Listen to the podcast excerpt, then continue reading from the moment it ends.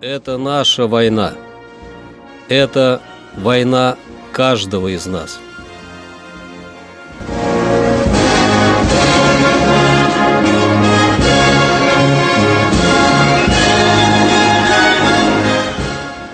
Проект информационного агентства «Регнум. Война. Хроника 1941-1945 годов. 16 марта. 16 марта 1943 года войска Воронежского фронта оставили Харьков. Силы советской 3-й танковой армии, попавшие в окружение южнее города, с боями отступили за реку Северный Донец. Войска Западного фронта освободили несколько населенных пунктов в Смоленской области – Авиация Балтийского флота бомбила аэродромы противника и поставила минные заграждения в районе Таллина и Хельсинки. 16 марта 1944 года войска Первого Украинского фронта освободили города Немиров и Тывров в Винницкой области, успешно отразив контратаки противника на Проскуровском направлении. Силы Второго Украинского фронта вышли на железную дорогу Жмеринка-Одесса и освободили города Випнярка, Бобринец, Ровное в Винницкой и Кировоградской областях. 16 марта 1945 года началась Венская наступательная операция войск левого крыла 2 и 3 украинских фронтов и Дунайской военной флотилии при участии болгарских и югославских войск.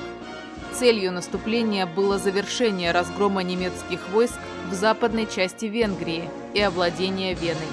В ходе операции Красная Армия разгромила 32 дивизии группы армий Юг и Е.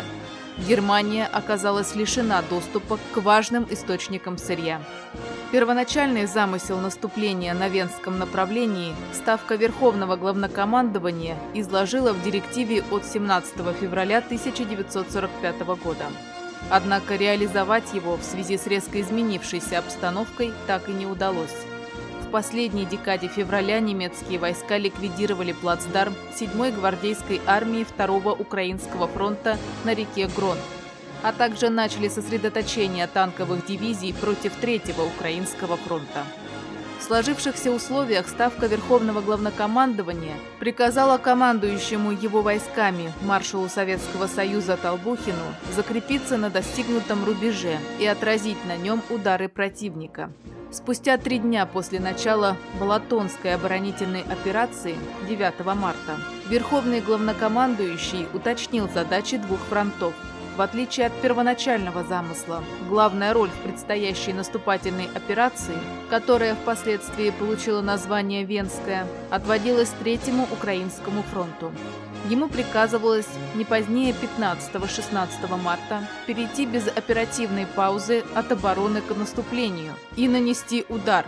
17-18 марта к активным действиям должна была приступить 46-я армия и 2-й гвардейский механизированный корпус 2-го Украинского фронта, которые имели задачу вести наступление при поддержке Дунайской военной флотилии и 5-й воздушной армии в направлении Дьора.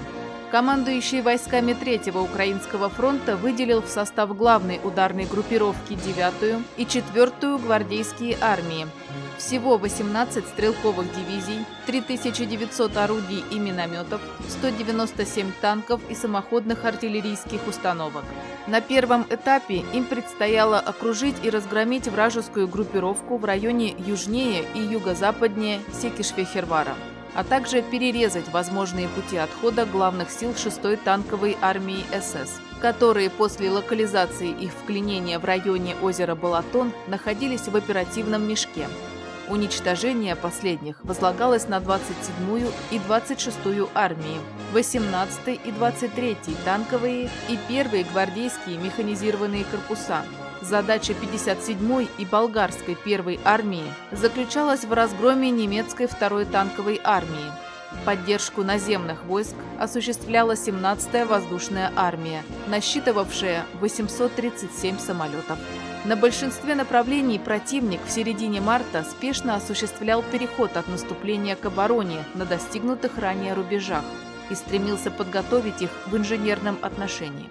Исключение составлял участок Эстергом Секишфехервар, занятый им заблаговременно.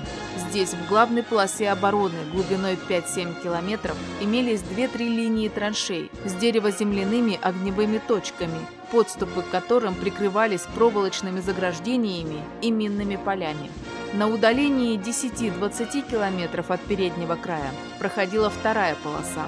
На ней размещались отдельные опорные пункты и узлы сопротивления. В оперативной глубине осуществлялось оборудование рубежа по западному берегу реки Раба, которая и без того представляла собой труднопреодолимое естественное препятствие.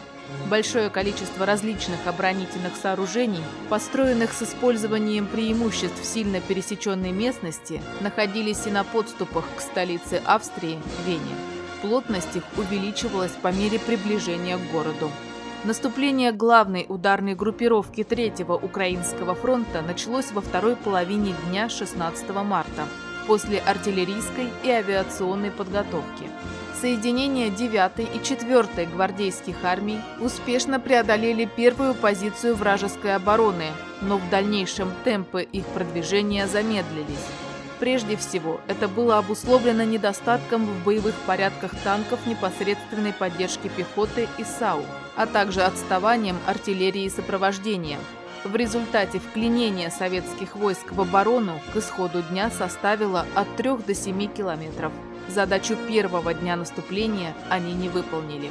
Для того, чтобы нарастить силу удара, Ставка Верховного Главнокомандования передала Третьему Украинскому фронту шестую гвардейскую танковую армию, которая до того времени входила в состав Второго Украинского фронта и находилась в районе Будапешта.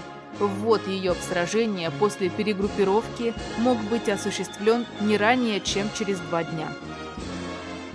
Войска Первого Белорусского фронта вели бои с целью ликвидации плацдарма противника на восточном берегу реки Одер и вражеской группировки, блокированной в городе Альтдам. Это наша война. Это война каждого из нас.